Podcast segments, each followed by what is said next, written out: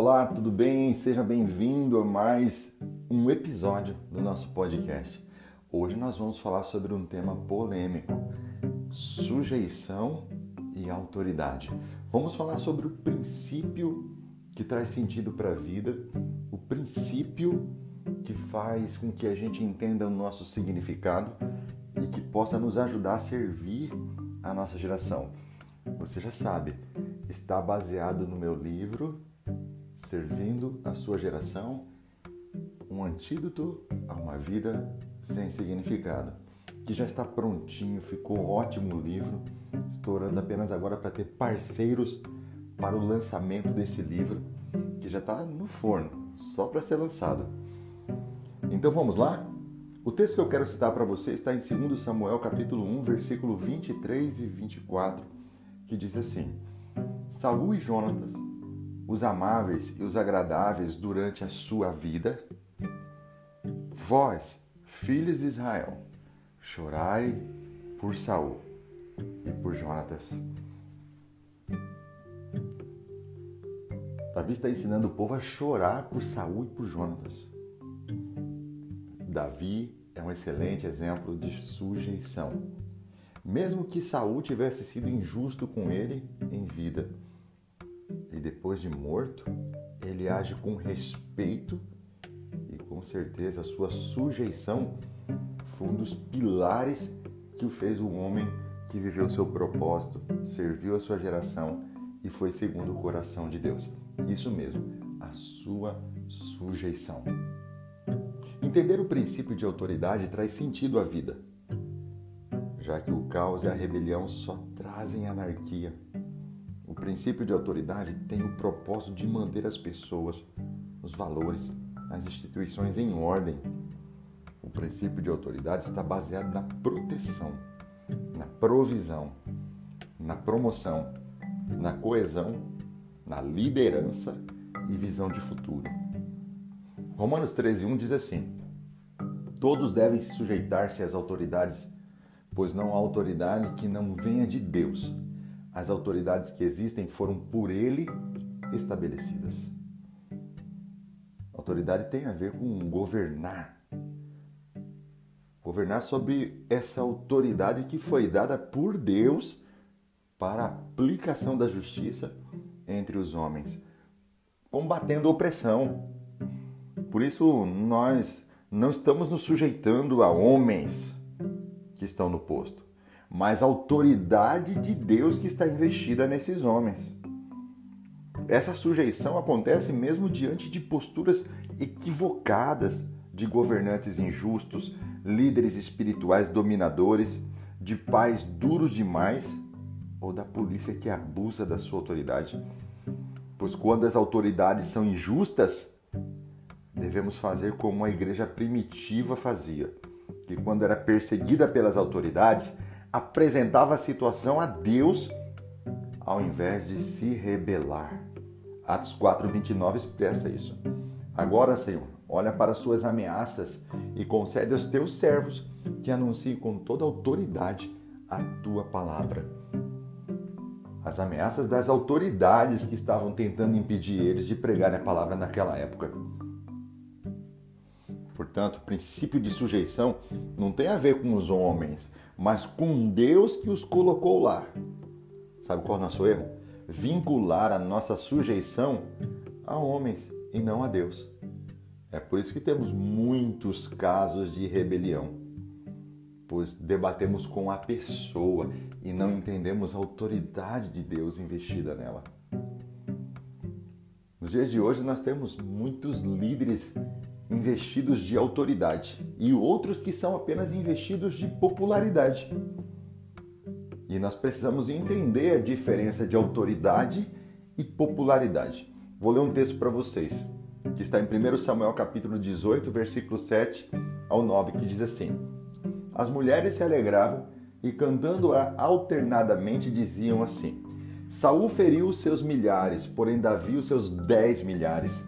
Então Saul se indignou muito, pois estas palavras lhe desagradaram em extremo, e disse: Dez milhares deram elas a Davi, e a mim somente milhares? Na verdade, que lhe falta senão o reino?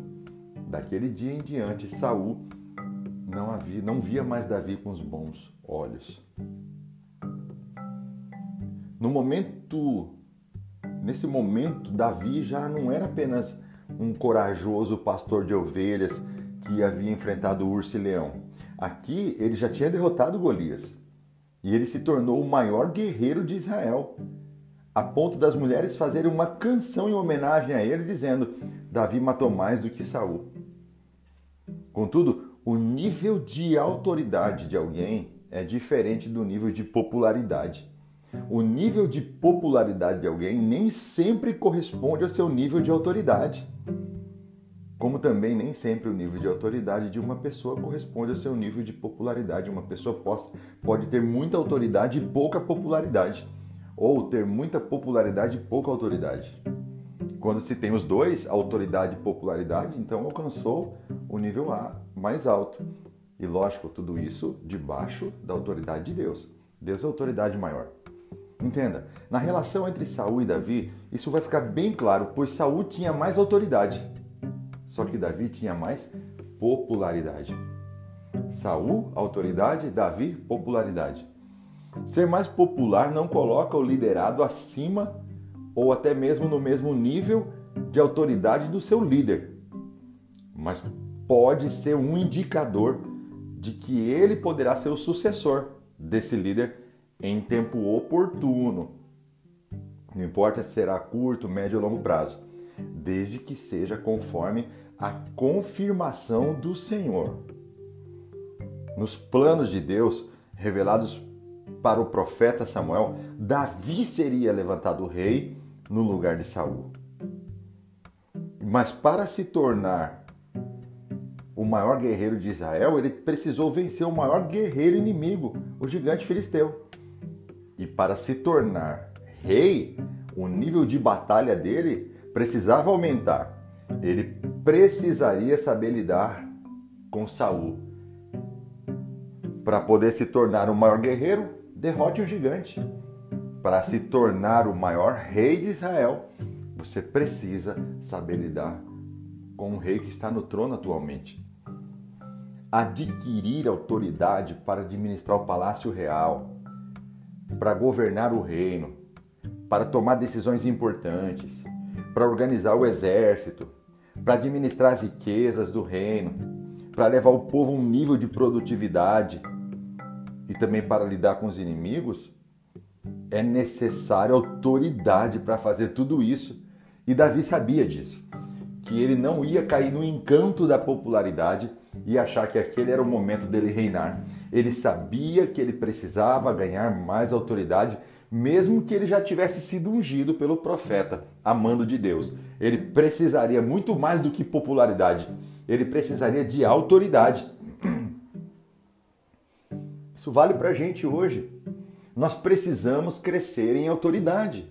Se queremos fazer diferença na nossa geração, se queremos servir a nossa geração, se queremos ter uma vida com significado, precisamos crescer o nível de autoridade. E é por isso que Deus envia batalhas para nós. Porque essas batalhas, depois que nós vencermos, vai aumentar a nossa autoridade. A maior prisão não é a de segurança máxima mas o cárcere de uma mente que não se permite ser livre para viver o seu propósito. Escute bem, vou repetir essa frase. A maior prisão não é de segurança máxima, mas o cárcere de uma mente que não se permite ser livre para viver o seu propósito. A primeira estratégia de Saul para impedir Davi de assumir, assumir o trono foi justamente esse, o cárcere de uma mente que não desejasse viver o seu propósito, ou seja, o conformismo. Saul tentou formatar a mente de Davi como a mente de um general de guerra. Ele sabia que se colocasse na mente de Davi que o topo da vida dele seria alcançar o cargo de general de guerra, ele jamais desejaria se tornar rei. Ele se, conforme, se conformaria com aquela situação, com aquela posição. Isso fala pra gente que algumas vitórias e títulos não podem ser impedimento para um propósito maior de Deus em nossas vidas. Não podem nos levar ao conformismo. Você não pode se acomodar com tudo que você conquistou até agora, porque Deus está querendo te dar mais autoridade para lugares mais altos.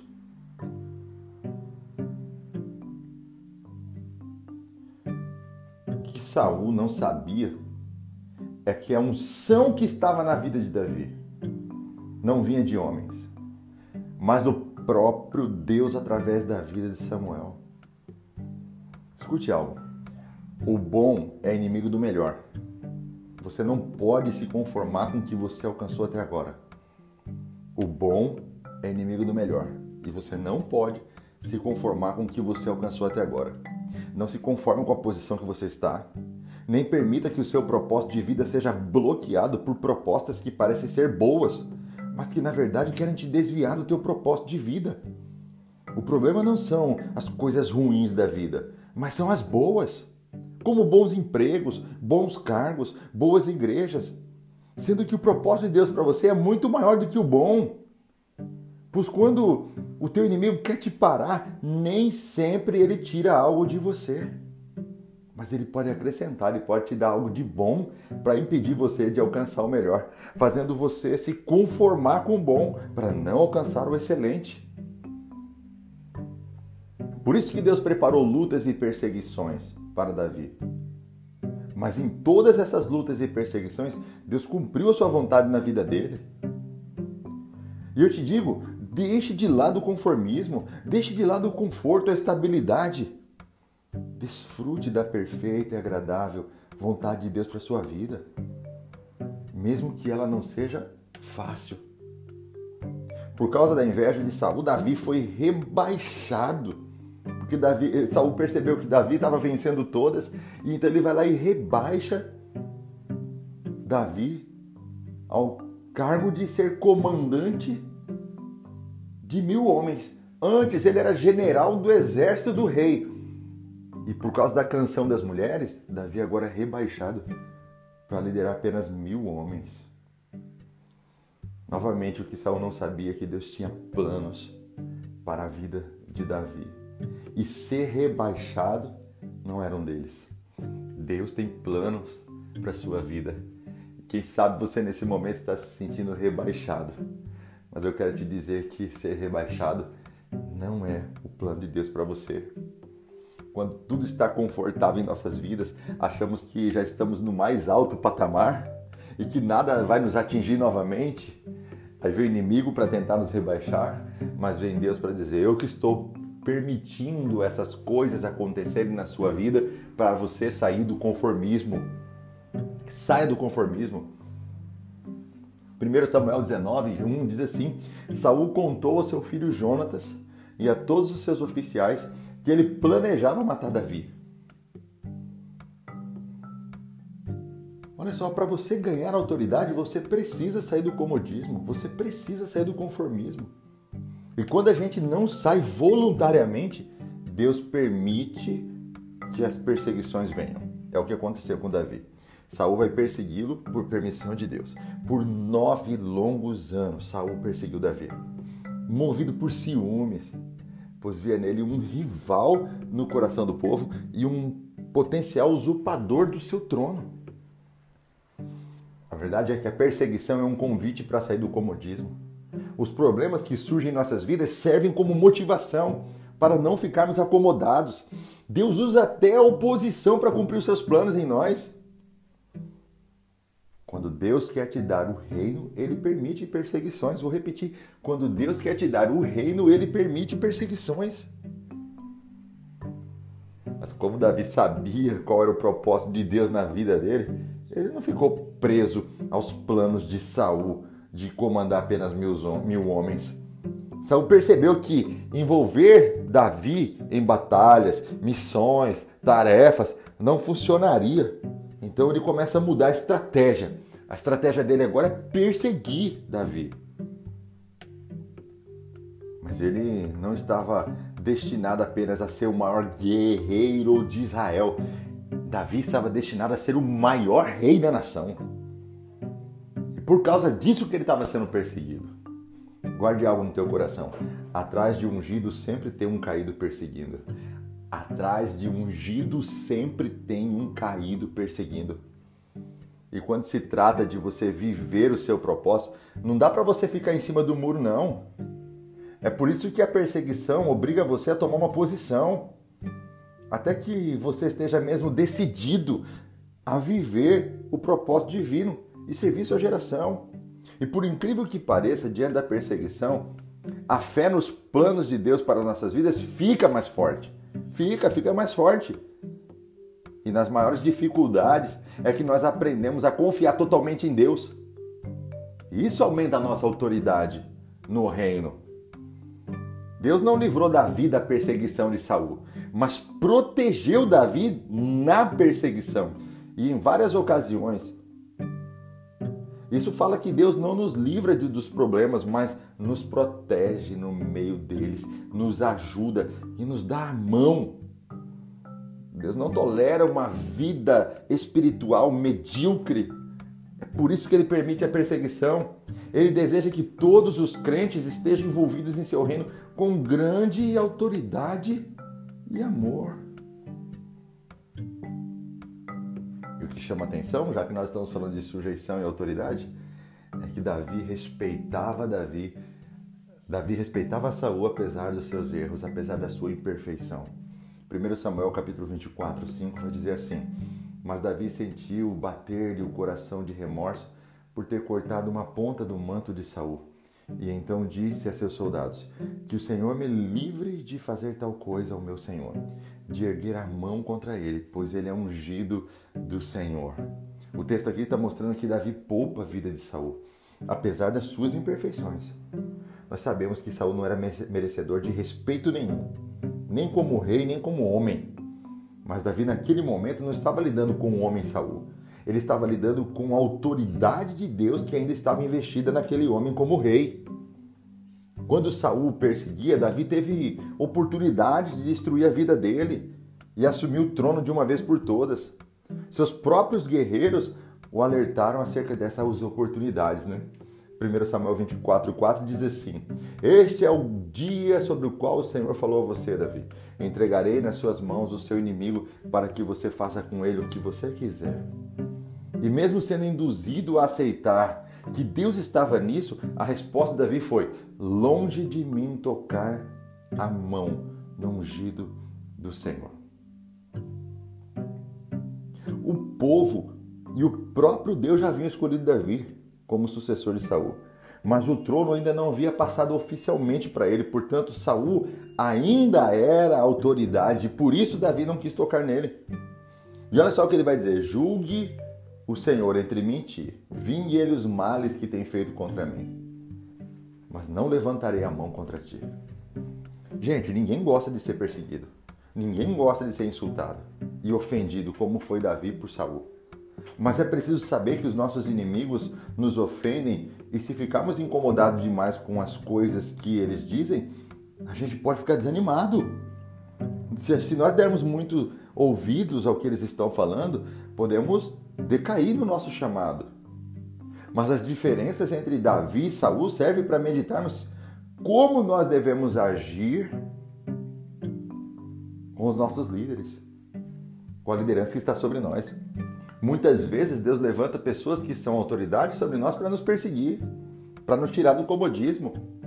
E Davi nem assim reage de uma forma negativa, porque o que ele está tendo de perspectiva, de visão, é de que no ungido não se tocava por causa da autoridade investida nele, na vida de Saul.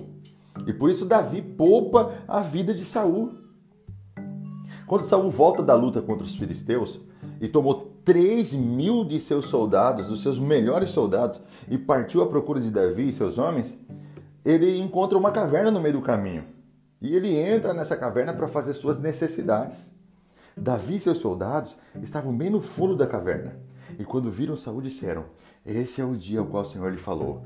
Entregarei nas suas mãos o seu inimigo para que você faça com ele o que você quiser. Já lembra esse versículo aqui, o versículo 4 do capítulo 24 de 1 Samuel. Olha só, entregarei em suas mãos o seu inimigo para que você faça com ele o que você quiser. Rebeldia é rejeitar a autoridade de outra pessoa, e Davi não queria ser culpado de matar quem tinha recebido a unção real.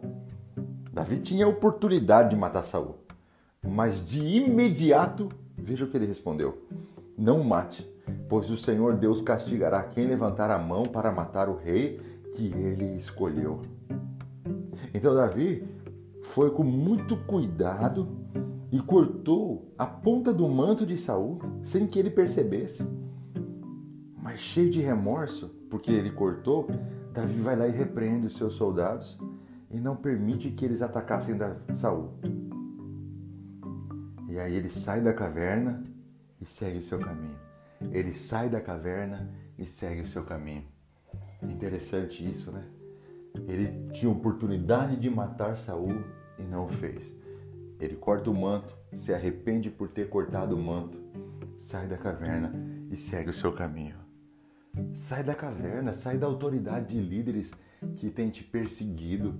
Você não precisa se levantar contra eles, você não precisa matá-los, você não precisa destruí-los, você não precisa se rebelar, você não precisa se revoltar. Faça como Davi, sai da caverna e segue o seu caminho.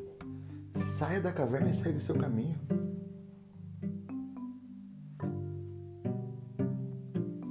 Davi vai dizer assim: Que o Senhor me livre de fazer tal coisa ao meu Senhor, de erguer a mão contra ele, pois é ungido do Senhor. Davi respeitava a saúde de tal forma, como ungido do Senhor, que nem perdoou o homem que matou Saul anos depois. Segundo Samuel capítulo 1, 14, vai dizer assim: Como não temestes estender a mão para matar-lhes o ungido do Senhor? Você sabe que foi uma malequita que matou Saul? Ou pelo menos disse que matou, já que Saul estava tentando é, se matar. Quando ele chega contando vantagem que Saul estava morto e que foi ele que matou, ou a Malequita que matou Saul, achando que ia ganhar a aprovação de Davi, ele ganha a reprovação de Davi, dizendo como que você não teme fazer tal coisa, matar o ungido do Senhor. Davi não iria matar Saul. Davi não iria matar Saul, mas invocou a Deus como juiz contra Saul e pediu a Deus que castigasse Saul. Ele respeitava muito a autoridade de Saul, mas isso não cegou diante das injustiças cometidas por ele. Preste bem atenção, ele respeitava muito Saul, mas isso não deixou cego diante das injustiças cometidas por Saul. Por isso ele entregou Saul nas mãos do Senhor, pois o Senhor é a autoridade maior se Saul tinha autoridade, Deus tem muito mais autoridade. Então Davi vai procurar quem tem mais autoridade e reclamar com ele.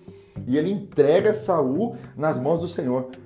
Está aqui no 1 Samuel capítulo 24, 12, quando ele diz assim: Julgue o Senhor entre mim e vingue-me o Senhor a teu respeito, porém a minha mão não será contra ti. Olha só, julgue o Senhor entre mim e vingue-me o Senhor a teu respeito. A vingança pertence ao Senhor. E Davi sabia muito bem disso. Davi entrega Saul nas mãos do Senhor, a autoridade maior, para que o Senhor lidasse com Saul da maneira correta. Davi não queria fazer justiça com as próprias mãos, mas ele entregou Saul nas mãos do Senhor. Quando nós lidamos com uma autoridade que é injusta, que não gera justiça, mas gera injustiça, nós temos que aprender a entregá-la nas mãos do Senhor. É autoridade sobre nós, mas ela não é autoridade sobre Deus. Deus é a autoridade maior da nação, Deus é a autoridade maior da família, Deus é a autoridade maior do governo, Deus é a autoridade maior da igreja. E quando nossos líderes estão em pecado, estão com erros graves, nós precisamos aprender a entregá-los nas mãos do Senhor. Não precisamos fazer justiça própria, mas entregá-los na mão do Senhor, porque Ele é fiel e justo. Ele exerce juízo na terra e Ele traz disciplina para todo aquele que Ele ama. E julga em favor dos que são retos de coração e julga em favor dos seus. Liderança e sujeição, um assunto polêmico. Eu tenho certeza que tem muitas coisas na sua cabeça, muitos exemplos, situações que você viu ou viveu ou ouviu.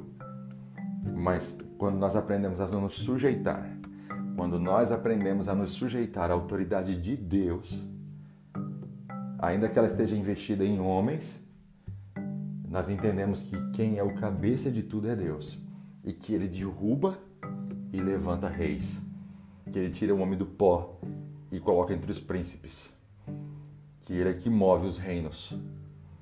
Toda autoridade está nas mãos do Senhor. Quero te fazer uma pergunta. Como você vê seus líderes hoje? Se você pudesse citar algumas características que te deixa triste, entristecido que você vê na vida dos seus líderes, quais seriam? E se você pudesse citar algumas características que te deixa feliz, quais seriam? Como você reage quando você é corrigido pela sua liderança? Quando a sua liderança tenta te corrigir ou vai te corrigir, te instruir, como você reage? Alguma vez na sua vida você já se revoltou, se rebelou contra algum líder seu? Se te... Qual foi essa situação? Tenta se lembrar dela. Como foi que você agiu? Como foi que você reagiu? Como você avalia a sua reação hoje?